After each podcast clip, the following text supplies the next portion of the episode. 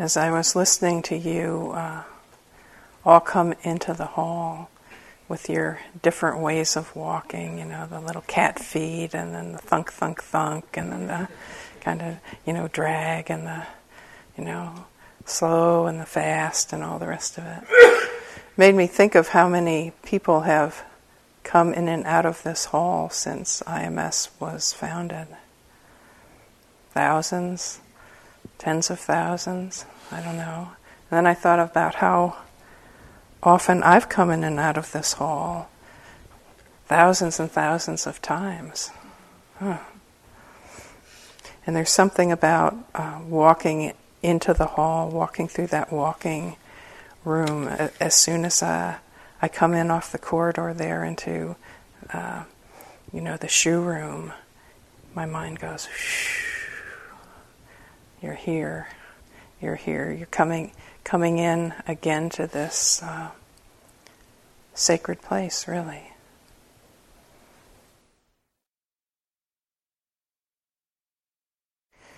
We've had uh, quite a few days now. Uh, I know for some of you it's been a bit of a wild ride. Oh, those minds, you know. So wild and so difficult to tame. The Buddha ha- gives a number of different uh, images for the untrained mind. One of the ones he uses is, is uh, that of a wild tusker, which is, I guess, a, a, a male elephant that just kind of like r- rampages around and does what it wants, and you know. Some of the, the images from different Buddhist traditions actually have a series of uh, pictures where they depict this process of developing and training the mind as a series of images of uh, animals and their relative tractability. And they all start with the same beginning kind of frame, which is it's out of control and it's doing its own thing, and maybe there's a little human somewhere in the picture that's like running after it, trying to trying to figure out how to get it to respond to what they would uh, like to do, or uh, maybe even just trying to get it to uh, stop so the human can catch up to it and try to get its attention.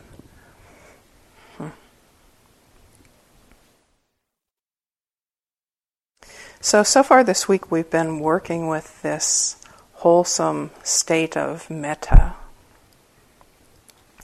And the understanding in our tradition, of course, is that this is an important quality of mind in many different ways. And in my first talk I discussed the through line in the Buddha's teachings of the Eightfold Path and how uh, starting with this discernment of the unwholesome and the wholesome qualities of mind, that, um, and then moving on to uh, wise intention, the importance of infusing the rest of the practice path with this uh, discernment about what it is that we're cultivating, but also this very wholesome, skillful, powerful quality of goodwill.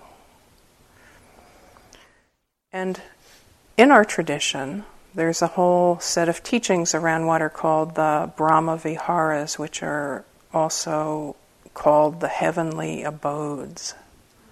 Brahma-viharas, heavenly abodes. So Brahma was uh, kind of the, the, the head god in the um, mythology, religious uh, imagery and mythology of the Buddha's time. Brahma was the was the god that was uh, closest to being in charge of what was going on. Although the understanding also was, well, he too was impermanent, and uh, someday to his great surprise, uh, Brahma would no longer be Brahma. But this idea that um, there was this this realm where this, this being, uh, from which this being uh, exercised governance and control, was one that was at play in the uh, imagination and imagery of the, the Buddhist time. So in this calling these states of particular states of mind the Brahma-viharas, there's a pointing to the fact that there are certain states of mind or certain quality of heart that can be dealt, developed to the point where they actually become a refuge of sort for the mind, that the mind can actually learn to dwell more and more fully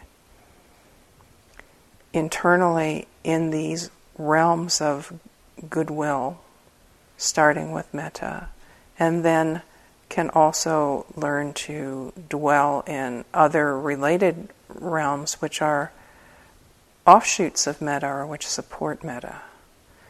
So the four heavenly abodes, or the four Brahma-viharas, are metta to start. And then there is karuna, which is usually translated as compassion. Then there's mudita, which is uh, translated as empathetic joy or sympathetic joy. And lastly, there's upekkha, which is equanimity, which is a kind of balance and steadiness of mind that arises out of uh, wisdom, of seeing deeply into how things are. So in our understanding, in this uh, tradition of Buddhism, metta is understood to be the first thing to be cultivated. So Oren gave a nice image this morning when he was talking about how in the practice of metta, you start where it's easy with the self or benefactor, and uh, almost as if that particular pool fills up with metta, and then the overflow of that pool uh, goes down to uh, you know the friend, and the overflow of that pool, once it's full, goes to the neutral person, and so on. It was a lovely image. It pointed to um, the progressive nature of the development. So it's somewhat like that in the cultivation of these other Brahma-viharas, that you want to develop a foundation with metta, with goodwill, and then you can move on to uh, separately develop and cultivate these other three: compassion, empathetic joy, and equanimity. So for each of those other three Brahma-viharas, there's a particular set of phrases that you would use to help support your cultivation, and there's a particular uh, suggested order of being that you would work with. So for instance, uh, the first being you would normally work with with compassion would be uh, somebody who's uh, you're aware is suffering. And the phrases then would be something like, "May you be free from suffering and the causes of suffering." Right? You, and you can see in that phrase that this is an example of this quality of caring, which is the nature of metta. But now it's being turned in the direction of a recognition that there's suffering here in this situation. And the heart-mind uh, recognizes that, resonates with that suffering, and spontaneously reacts with the desire that that, that suffering be relieved. So it's sometimes de- described as a, a trembling of a responsive heart. And, you know, we could do multiple days of teaching and practice just with this, this property of compassion. And it would be time very well, very well spent, because there are a lot of uh, there are a lot of very interesting um, aspects to compassion. Some of which you might find rather surprising from our usual perspective. So one example of that would be that compassion is actually a pleasant state and not an unpleasant one. Do you find that surprising? That compassion is a pleasant state and not an unpleasant one?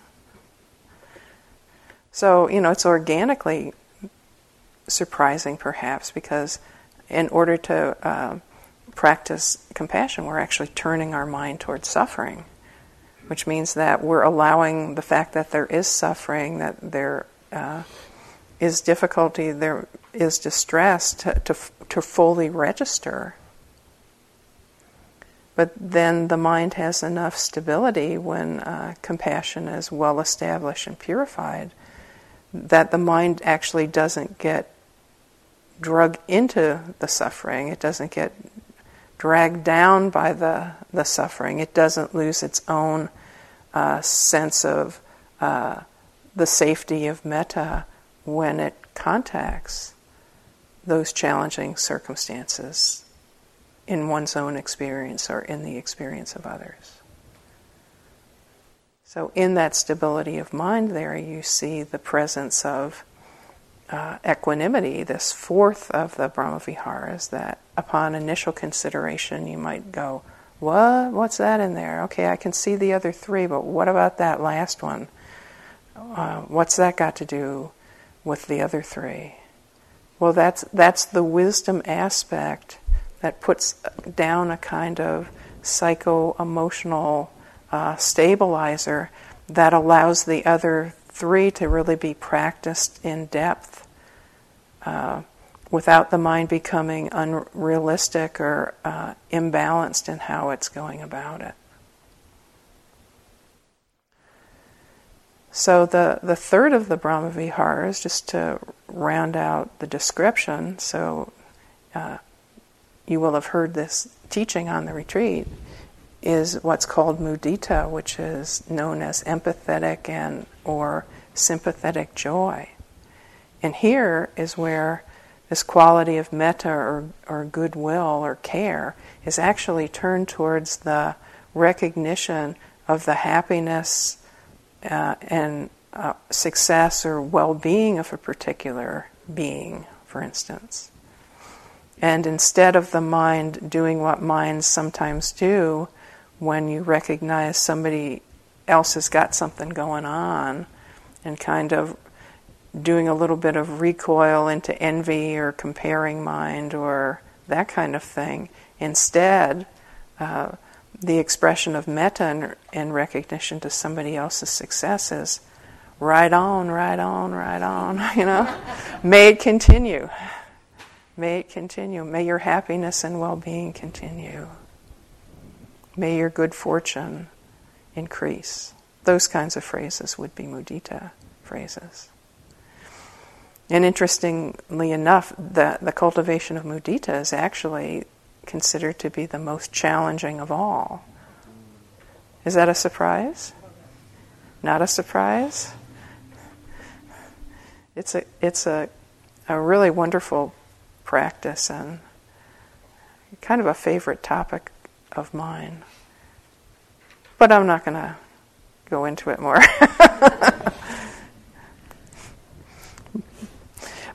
So what I wanted to, to talk about is how these four qualities, when they're taken together, actually provide a, a pretty uh, well-distributed toolkit for just about any uh, condition that human beings can experience.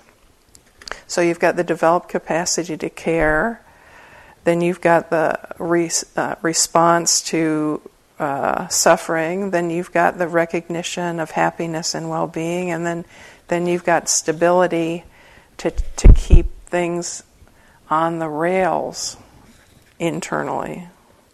So these are very powerful internal assets. And they cover just about everything that you could meet in the course of a human life. Now, tonight I want to talk about uh, an aspect of compassion that, and how it uh, can help support forgiveness. I wasn't at Sharon's talk this afternoon, but when I came in, Oren said, Sharon's, uh, somebody asked a, a question that kind of broached this subject matter, and and Sharon responded to it and then said, Wendy's going to talk about that in her talk tonight. And I had planned to do it, because it's a very interesting, interesting area, isn't it? There are a lot of religious traditions that touch on this area, forgiveness. Those those of you who have been raised in, you know, religious traditions probably recognize this theme. Some religions more than others. Um, it's a, a big theme in Christianity. I know for sure Jesus was very big on this. Um, I, I think one of his uh, f- his teachings was, you know, you should forgive someone seventy times seven. Am I right on that quote? I mean, that was a uh, a rather virtuoso act of forgiveness uh, in extremis from the, the cross. You know, Father, forgive them, for they know not what they do. Okay, that that being was doing some powerful practice. that that's what could be coming forward under those circumstances. So you could say this uh, capacity to actually have a wise uh, relationship to uh, being on the wrong end of uh, actions that cause suffering is a sign of spiritual development, spiritual maturity. And you could say that the recognition of being on the other end of the causes and conditions that uh, result in suffering is uh, can be a spur to greater understanding and spiritual development due to the realization that one has done some stuff that's caused harm and the, has formed the desire uh, not to repeat that. So it's a potent area. And I know in the practice meetings a number of you have have talked about stuff that's come up, um, uh, things that have come for, forward in the sittings for you, either a recognition of, oh, you know, I'm just realizing now, uh, you know, I did something and uh, I really wish I, I hadn't. I wish I could undo it. Or sometimes the other version is, you know, I'm having a lot of anger come up, or I'm having a lot of fear ca- come up, and, uh, you know, memories are coming up in relationship to to some circumstance that that happened earlier in my life, or some behavior by someone or someones that caused me harm.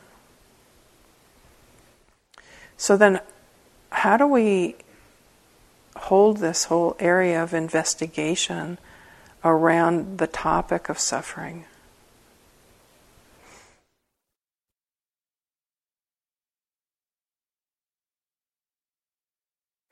So, just to start, imagine if there was Uh, what it would be like if there was no way to be discontinuous with past errors or harm. Right? If there was no possibility of discontinuity or somehow breaking that uh, chain of causation, or somehow redirecting uh, that experience, then we'd be in a situation where error would inexorably lead to more error. One harm would lead to repetition or retaliation.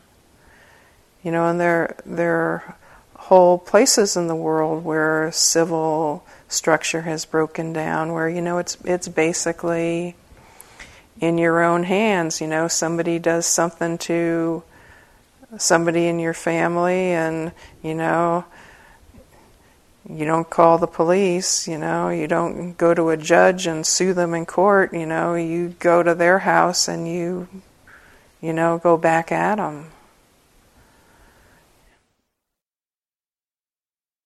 So you can see, you know, with that, that kind of framework, on and on it goes, because every time there's a, uh, that kind of retaliatory uh, aggression, it feeds the next cycle, and there would, wouldn't be any way to stop it or to rectify it or to clean up the situation, or at least it wouldn't be easy. So in that case, once harm or damage was done, then it would resonate and kind of last way out into the future. You know, at some point its natural half-life would would start to manifest, and, you know, something else would start happening, and eventually it, it would zero out. But, you know, if you look at some of the uh, the most troubled places in the world, you know, some of what's been going on, I mean, how how far back? You could probably say that about every place in the globe, actually, if you knew the history. Some in some places the history are just more visible than uh, than others. But what can we do to find discontinuity? Find a way to do something different other than just being bound by this outflow from unskillful and harmful behavior. I think it's useful uh, early in the examination to actually take a look at what we're talking about when we talk about forgiveness. So I'll give you a definition. This is my definition. As far as I know, it's my definition. You know how that is, you know, if you, you're a reader but as far and a hearer. But as far as I know, it's my definition. But, you know, I'm sure there are many others that have many similarities to this. But so uh, the way I hold it is that forgiveness is the process of developing a skillful, unstuck relationship to the past harmful actions of ourselves or others. It involves choosing the intention to forgive in order to end a suffering relationship to the story, to the people involved, and to current arisings that are related to it. It's a way to let go, disengage from continued harm, and from entanglement with suffering.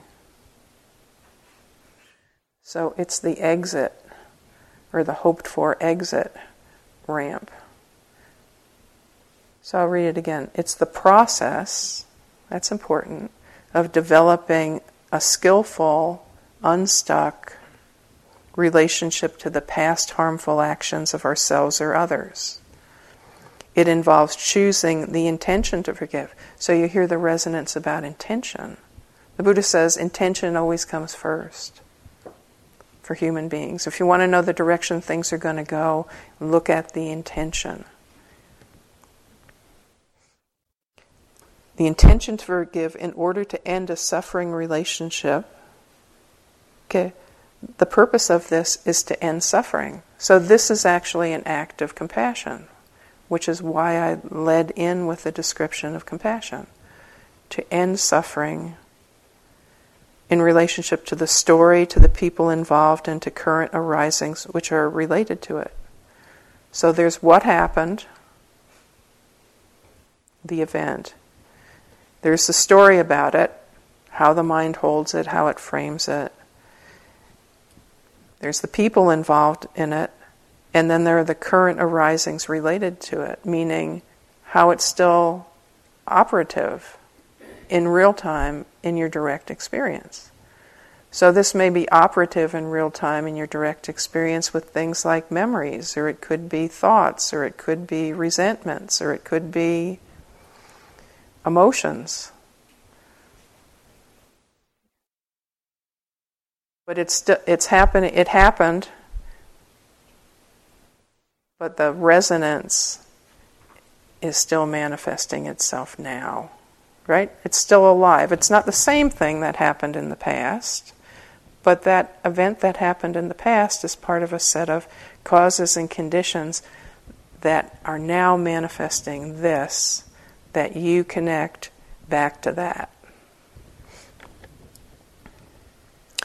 So forgiveness is a way to let go and to disentangle or disengage from continued harm and from uh, continued suffering.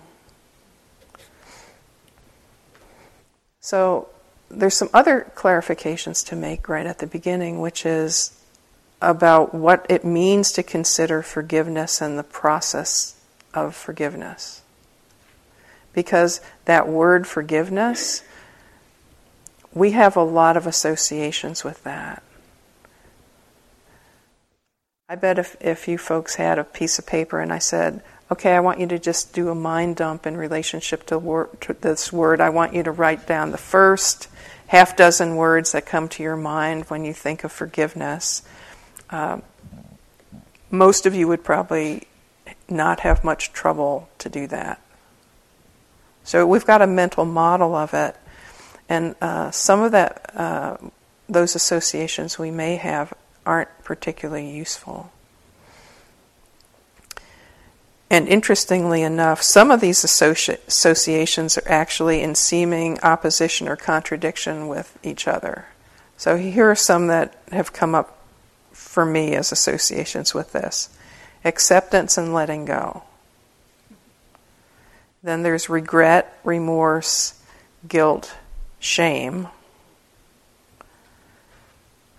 Resistance, anger, withdrawal, rage, fear, judgment, condemnation,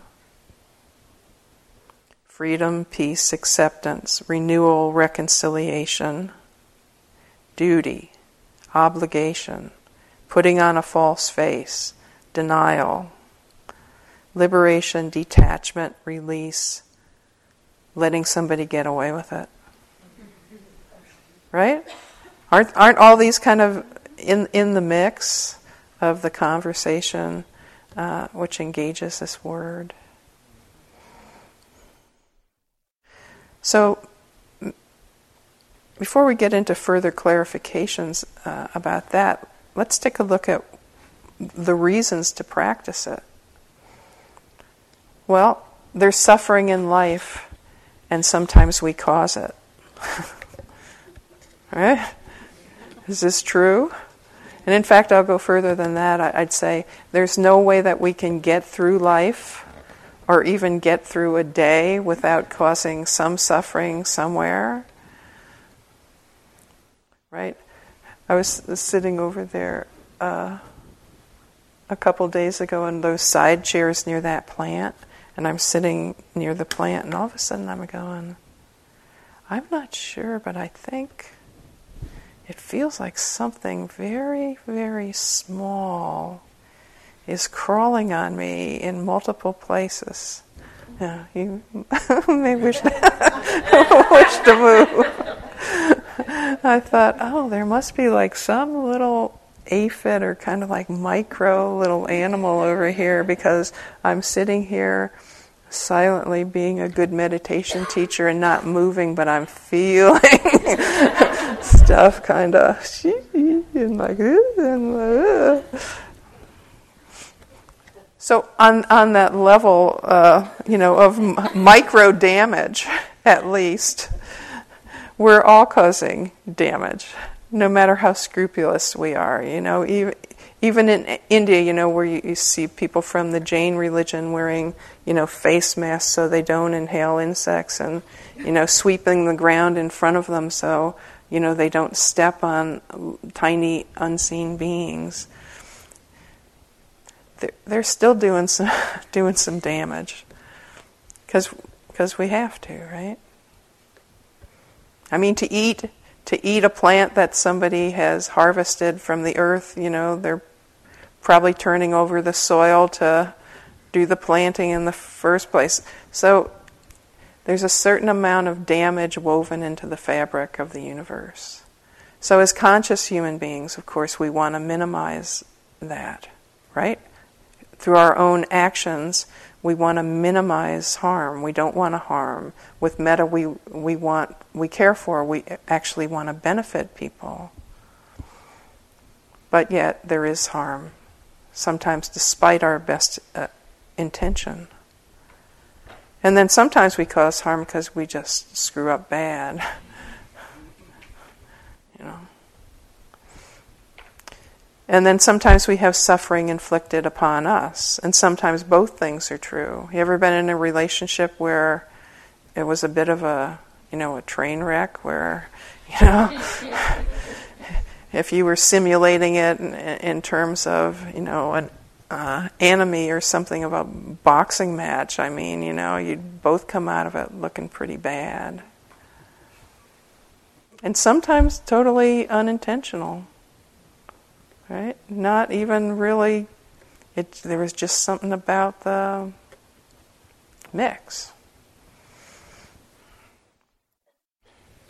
You know, sometimes we're directly responsible for our own or others' suffering, and sometimes it, it just is part of life. And of course, our body-mind systems are geared to suffering, mean to notice it and to try to avoid it. So this is a really interesting um, paradox, which is the way we sometimes respond to injury and suffering is to never let ourselves forget it. In other words, to keep it alive. Isn't that interesting? It's like, that was so bad, that thing that happened. It's like, uh, let me think about it again. You know, and just to be self-compassionate, too. I, you know, we know that difficult memories are stored in a, a particular way that distinguishes them from non-traumatic ones. So they're stored with a lot of bells and whistles and flashing red lights that tell us, tell the heart and mind to watch out, you know, you better take care because, you know, something like this could happen again. So the, the result can be a kind of easily startled, easily revived fear, anger, fear response when something that e- even remotely uh, resembles this arises, right? I was on the downtown train, and then a person of this type got on, and they gave me a hard time. And, um, you know, now every time I think about going on the downtown train, I start looking around for a person of that type, and you know, I get scared, even though I'm not even on the downtown train. It's almost like the whole system says, you know, you you better be on guard, you better watch out, you know, you better you better be prepared. And yet, this uh, this pattern of keeping past suffering alive to pre- prevent the future suffering is suffering in and of itself. So then there's the question of, well, how, how can we actually break the hold of suffering and sometimes our uh, attachment to it? How can we open the mind to the possibility of freedom of living in the present with wisdom, with the past taking its place as the past? And the answer to that actually is the practice of forgiveness. It's helping to develop a functional instead of uh, dysfunctional relationship to these these experiences of uh, wounding.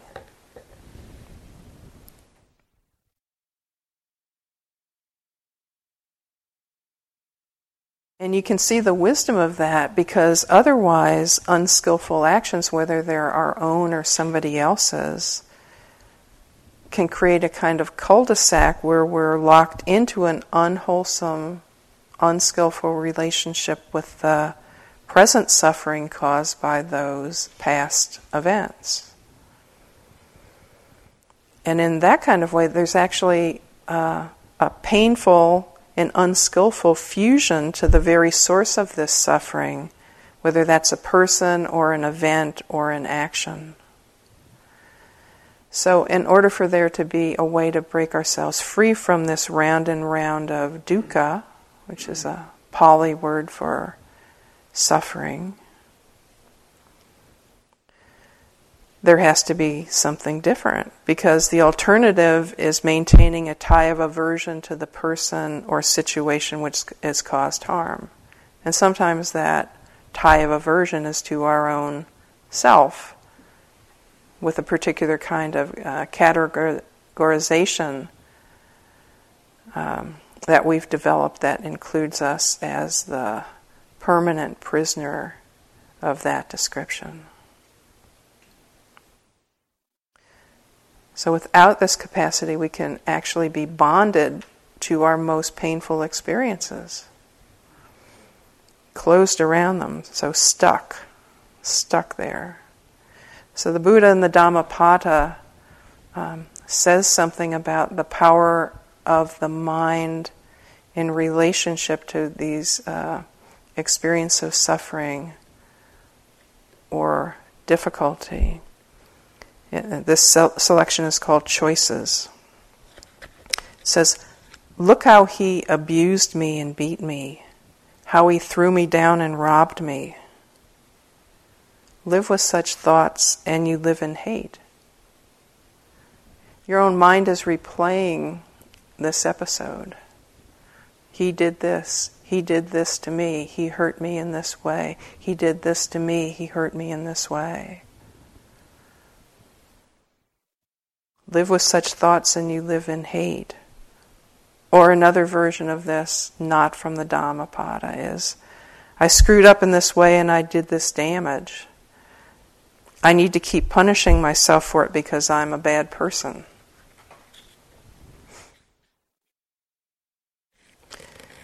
So forgiveness is the, the way out of entrapment in the wreckage of past unskillfulness. So it's a way to start again, to unstick what's adhered to suffering and judgment, to thaw what's been frozen and begin to let things move again and to release, to open choices, to open options, other than being chained to a cycle of reactivity to a memory of past experience. Now, it's really important to know that forgiveness is a process. It's a process. It's not just an act of will, right? I mean, we can make act, acts of will, you know, I forgive you. I forgive you. You know, and at a certain point in mind, mind the, the circumstances and the emotions might be so constellated that we can say that with sincerity. I forgive you. And yet, you know, we can't say, and I'll never be mad at you again. Not necessarily. But we can set the, uh, the intention to continue to work with process. So this uh, intention to forgive is essential. And it is part of a decision that's coming from wisdom. And you could say the decision is not no longer attachment to the present results of the unskillful actions of others or ourselves. And this becomes possible when we start to recognize consciously that it's actually in our interest to let go, to no longer ignore a truth or uh, tell ourselves the story in a way that gives us so much suffering. So there has to be a first recognition of suffering in order to help form the intention to find a different kind of relationship to it. So timing is very important with this. You have to be ready for the for the undertaking and to have enough stability of heart and mind and enough safety to undertake this practice. Right? Not always the case that those things are present. Sometimes it's actually premature to consider it. Sometimes we're st- still too involved with the original injury or still bleeding literally or metaphorically. When that's the case, then the most important thing is to tend for, uh, tend to yourself first and to restore your own safety and well-being. So often we can begin this process in a very gradual kind of way by, uh, for instance, entertaining the possibility that we might at some point consider maybe forgiving, right? That's a step, and sometimes it's a very big step. Like, do you for, do you forgive him for all the things, you know, that happened in childhood? Your whole gut says, no, never. Maybe your wisdom mind says, not now. Maybe I'll think about it. Right? That's movement in that process. Maybe I'll think about it sometime. Right? That's definitely a step beyond the door is closed, the door is locked, the door is bolted, and I'm putting in a new barbed wire fence around the door. Now you've got maybe just like a little peephole in the door, you know, you, you put up just a crack, like one eye, just a tiny crack, slam it shut. Okay, that's the beginning. That's the beginning. You can start to work it from there. Now, there's a whole piece here about something that's important, which is the uh, acknowledgement of an e- of error. The acknowledgement of error done wisely is really an important piece of this, because forgiveness doesn't mean denial. It doesn't mean we minimize the damage done or blur accountability. Quite to the contrary. I mean, why doesn't why doesn't that approach work? Remember I said earlier, one of one of the resonances some people have with this word forgiveness is, you know, putting a putting a, a face on it, or kind of like having to say, you know, oh, it's okay, you know, or oh, it doesn't bother me, or, you know, any of those uh, things that can be um, socially lubricating in, in the moment, especially uh, when there's pressure to. Um, Um, not speak the truth. But really, that's not a foundation for uh, releasing yourself from suffering in the way that I'm talking about. So, uh, author Elizabeth Gilbert spoke on what she learned from her partner, Raya Elias, who was a very interesting being, apparently. Uh, a woman who was born in Syria, and her family migrated to the, the U S when she was eight or something, and she later became a punk rocker, which, you know, was probably quite an evolution from um, her parents' uh, plans for her. But anyway, so this is what uh, Raya Elias has to This is what Elizabeth Gilbert says about Raya. Here is her mantra on truth. Quote, "The truth has legs. It always stands. When everything else in the room is blown up or dissolved away, the only thing standing will always be the truth. Since that's where you're going to end up anyway, you might as well just start there." And isn't that the case? Uh, in these kinds of situations, uh, uh, we can't, we can't phony it, because it won't work. We just ha- we have to work with what's actually there as it's actually presenting itself, and not think that we can just plaster something over or skip around anything. So this idea of acknowledging error wisely, well, in many cases, the original harm was done when basic sila, uh, the precepts of non-harming, was forgotten or ignored. And then unskillful actions of body, speech, and mind caused damage. Isn't that the truth? And you think of the five precepts, well, we took sex this time, but the precepts that, uh, the five precepts that we took on the first night, you know, not not taking life, not uh, use it, having wrong speech, not uh, taking intoxicants, not um, taking what wasn't given, not uh, indulging in uh, sexual misconduct. How many? Uh, what do you think the overlay between not observing the precepts and acts of harm is? Maybe not a hundred hundred, but I'd say that they're pretty close, right?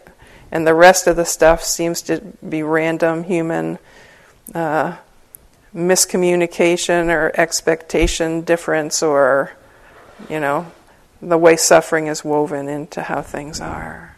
I mean, we see in some of our own Buddhist communities some of the effects of this, right? You know, and, so, and sometimes um, among some people who have had teacher roles. So if, for instance, you take a community where um, a, found, a founding teacher has a history of uh, substance abuse and boundary violation with students, and that's not addressed within the community, it's not acknowledged wisely, it's prematurely overlooked or forgiven, then you can have a circumstance where, for instance, in the second generation of that same community, you have the same kind of behaviors repeating because nobody ever came to grips to, with the fact that the founder was an alcoholic and a sex addict. So it has to be named, right? So acknowledging, acknowledging wisely, it's very important. So it's good to be clear about responsibility.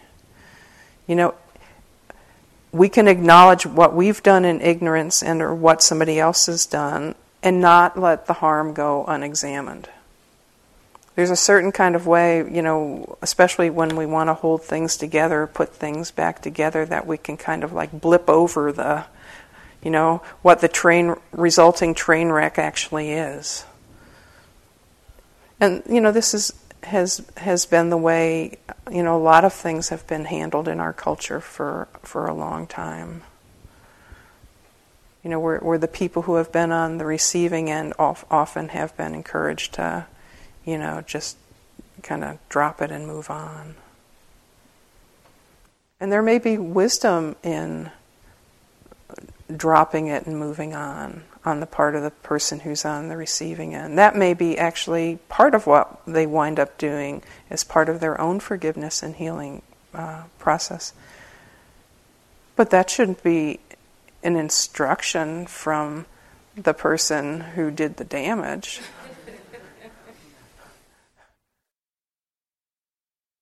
So,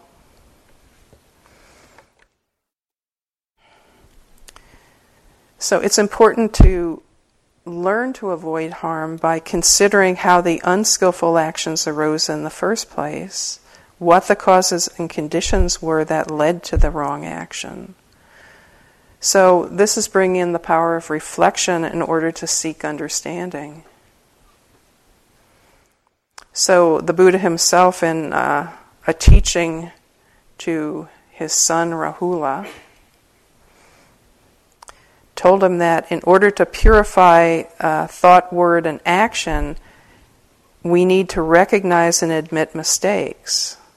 And interestingly, he told his son that uh, he should acknowledge the unwholesome action and uh, to his teacher and actually open it, open this. In other words, not keep it hidden within his own heart or, uh, you know, concealed from um, the the person that was training him in, in the ways of non-harming and uh, ethics. That it's better to like to acknowledge it, to put it out there. So t- to open this behavior, the fact of this behavior, or this issue with the teacher, and then undertake restraint for the future. So that's, uh, you know, so not, not just a Band-Aid slapped on it and then, you know, carry on. You know, especially if there's a pattern of a certain kind of behavior that is damaging, either to ourselves or others, it, it requires investigation, right? Because it's arising because of particular causes causes and conditions, and it's very important to be able to identify what those are so we can look in the direction of what can be done to shift that or change that or to mitigate it. And then in terms of uh, remorse and remedy, once we identify what we uh, did which was unskillful, when we open to the harm that was caused by this action, we actually allow ourselves to feel why we don't want to do something like that again. Right? I mean, we've all done stuff. I mean, we've all done things where, you know, in retrospect we go, oh my God, what was I thinking? Oh man, was that stupid? Or was that selfish? Or was that heedless? Or was that... Right? We've all got, probably got some of those things. So the Buddha would say, wholesome remorse is actually good, because then that can lead you to resolve uh, not to repeat it.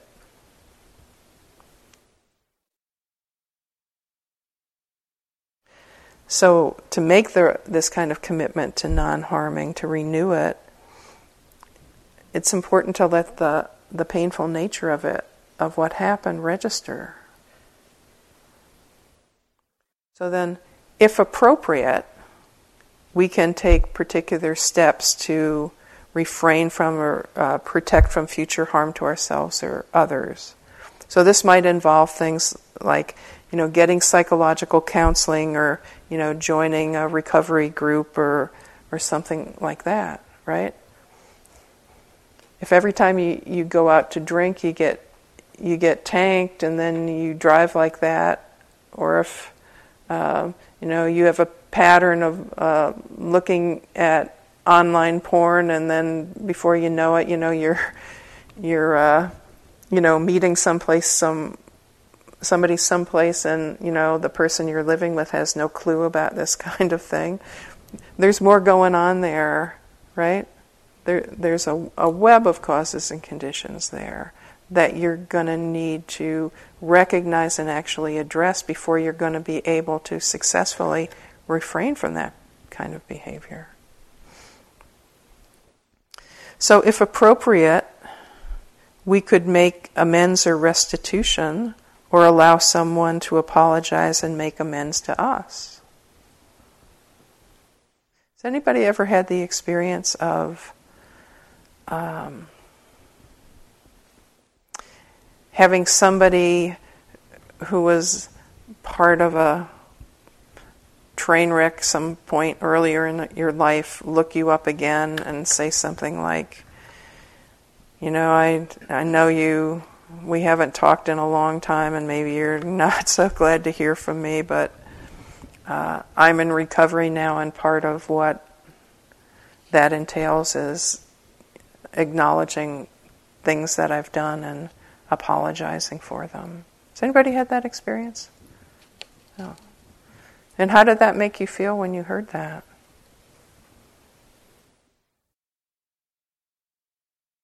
Good? Well, we felt good, but it was also...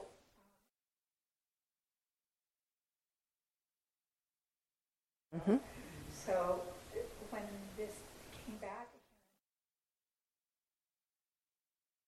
Yeah. It can be healing in a certain... Ca- healing for you to allow someone else to do that. Now, that might not always be appropriate. Anybody had the experience of going to somebody else in this kind of way at some point and saying, I did something, and I'm now that I now I recognize how messed up it was? Yeah. And did it feel good to acknowledge that? To tell that that truth? And no. There's always an outlier. It was tough. It can be tough. Yeah, it's tough. You know, because in a certain kind of way, you know, you're owning it. Right? It's like official once you own it in that way.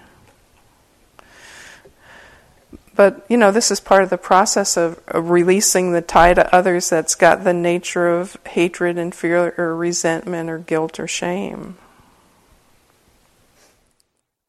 Now, there is some discernment that's required in all of this, uh, because guilt and shame are not what we're cultivating. They're not wholesome states. Right? So there's a way that we can take responsibility for our actions that actually isn't skillful. So this is to use our uh, moral failings as proof positive we're bad and worthless human beings, right? In other words, to close our hearts to ourselves. It's like, I did this thing, I'm a shit. Well, maybe you were shit at the moment. But there's something about making yourself a permanent. Right? It was a, a moment in time. So, you know, this this way of holding it, this way of claiming it, isn't isn't skillful, and in a certain kind of way, it's actually uh, on the self-centered end of the continuum, isn't it? Because instead of becoming clear about what behaviors we want to change, and then taking responsibility for that, we collapse into kind of a reverse narcissism that makes it all about us. Right? Oh, I'm so bad. I'm so bad. So shame and guilt are suffering states, and, and we need to, uh, and if we relate to them in unwholesome ways, that undercuts the real work, the work that needs to be done to liberate the mind and avoid future suffering. So getting caught in these disempowers the mind because it starts to lose confidence in its potential to evolve towards greater wisdom and goodness. Right? So we can be unskillful uh, in, and marinate in, in um, our wrongdoings or lack of skill in a way that uh, doesn't help.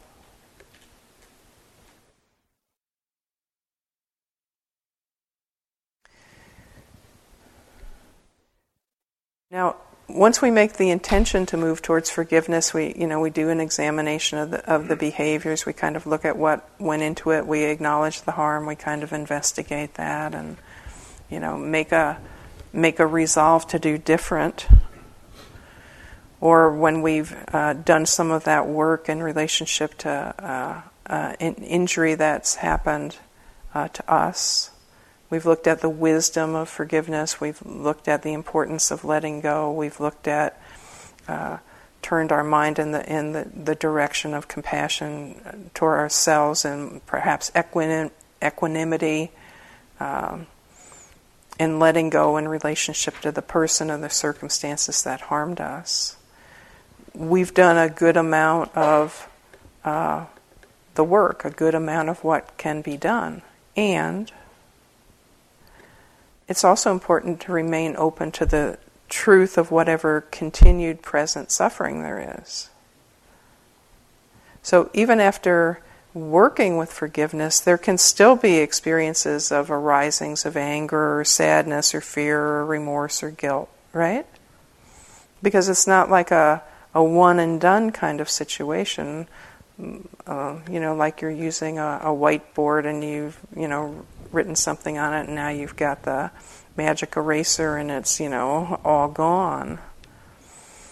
It's more like one of those sneaky pens that used to be around when I was a kid where, you know, it had invisible ink and, you know, you'd write on it and there'd be nothing there, and then after a while, like, whoa, I can see the letters again. So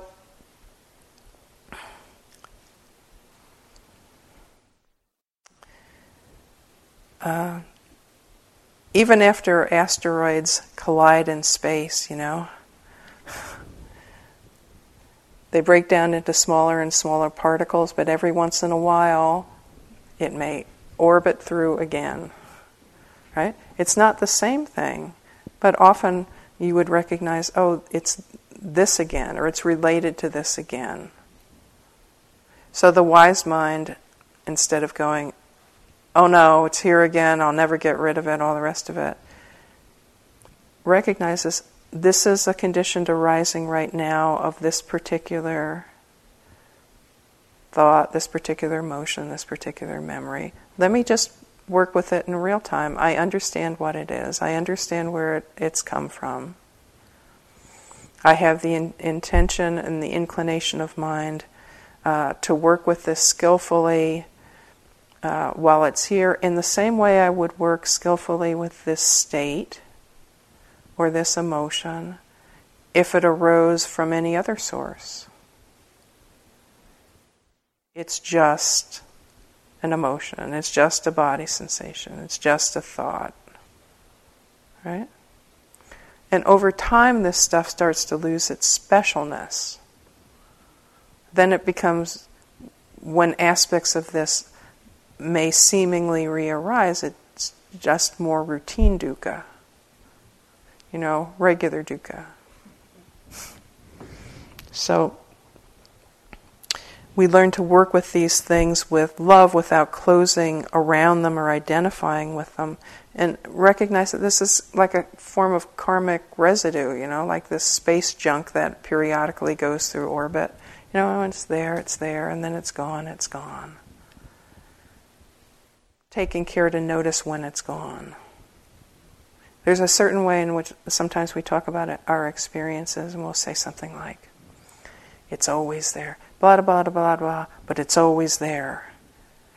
This and this and this and this, but it's always there.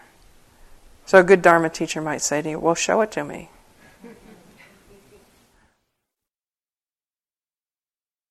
Because our understanding is, or our way of working with things is, when it's there, it's there, and when it's not, it's not. Which is a much easier way to hold these things, right? When anger is there, anger is there. When happiness is there, happiness is there. When sadness is there, sadness is there. When joy is there, joy is there. We don't um, get so much into, but it's always there. It's not manifest. I can't put my finger on it. But somehow, it's there. Uh, Dharma teacher would be inclined to say, it's not there.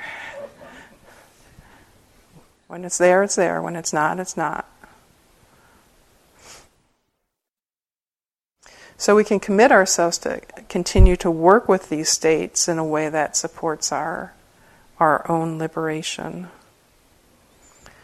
And, you know, that might involve something like getting additional support, you know, something like working with a, a psychotherapist or doing some somatic experiences to help body understand how to work with trauma responses or something like that, or, you know, committing to sobriety or entering treatment, all the rest of it.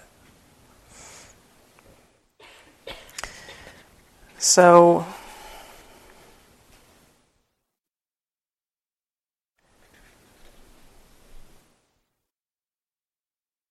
and just to say uh, something briefly about the, the area of reconciliation.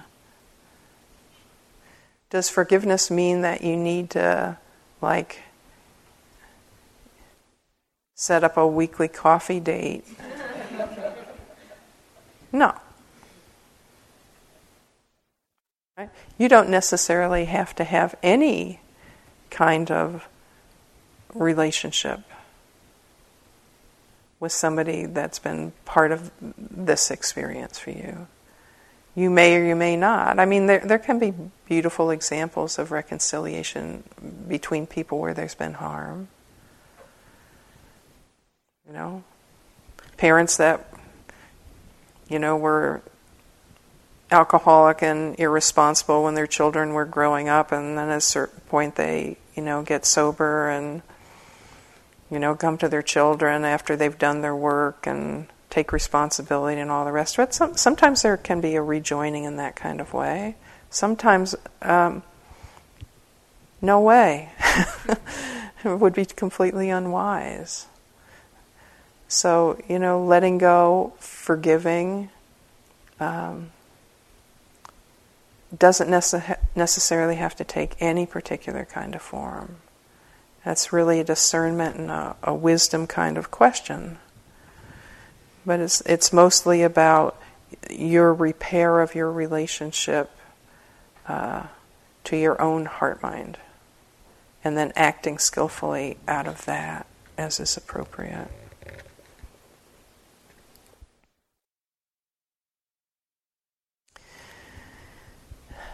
So more can, more can be said on this topic, which is vast and deep. But I thought it was uh, useful to go into it tonight, because tomorrow, you,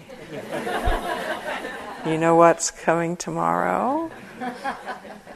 That would be the difficult person. And, um, you know, there'll, there'll be some guidance in the morning about uh, how to select that person and how to hold that whole uh, um, category of people as you go along with your metta practice.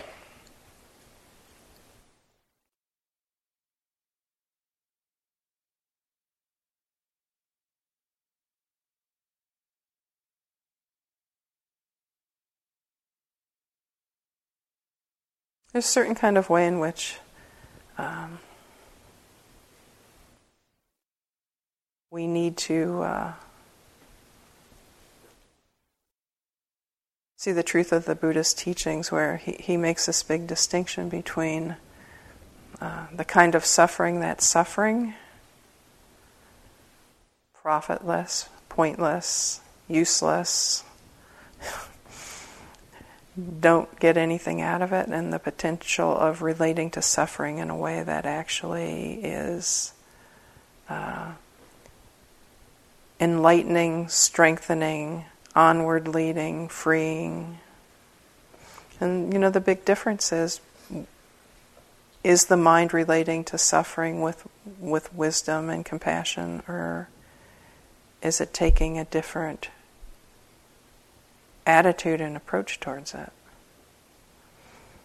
So this talk was really an attempt to give some framing around this particular topic and coaching about um, my understanding about what the Buddha would say in relationship that, to this topic of forgiveness.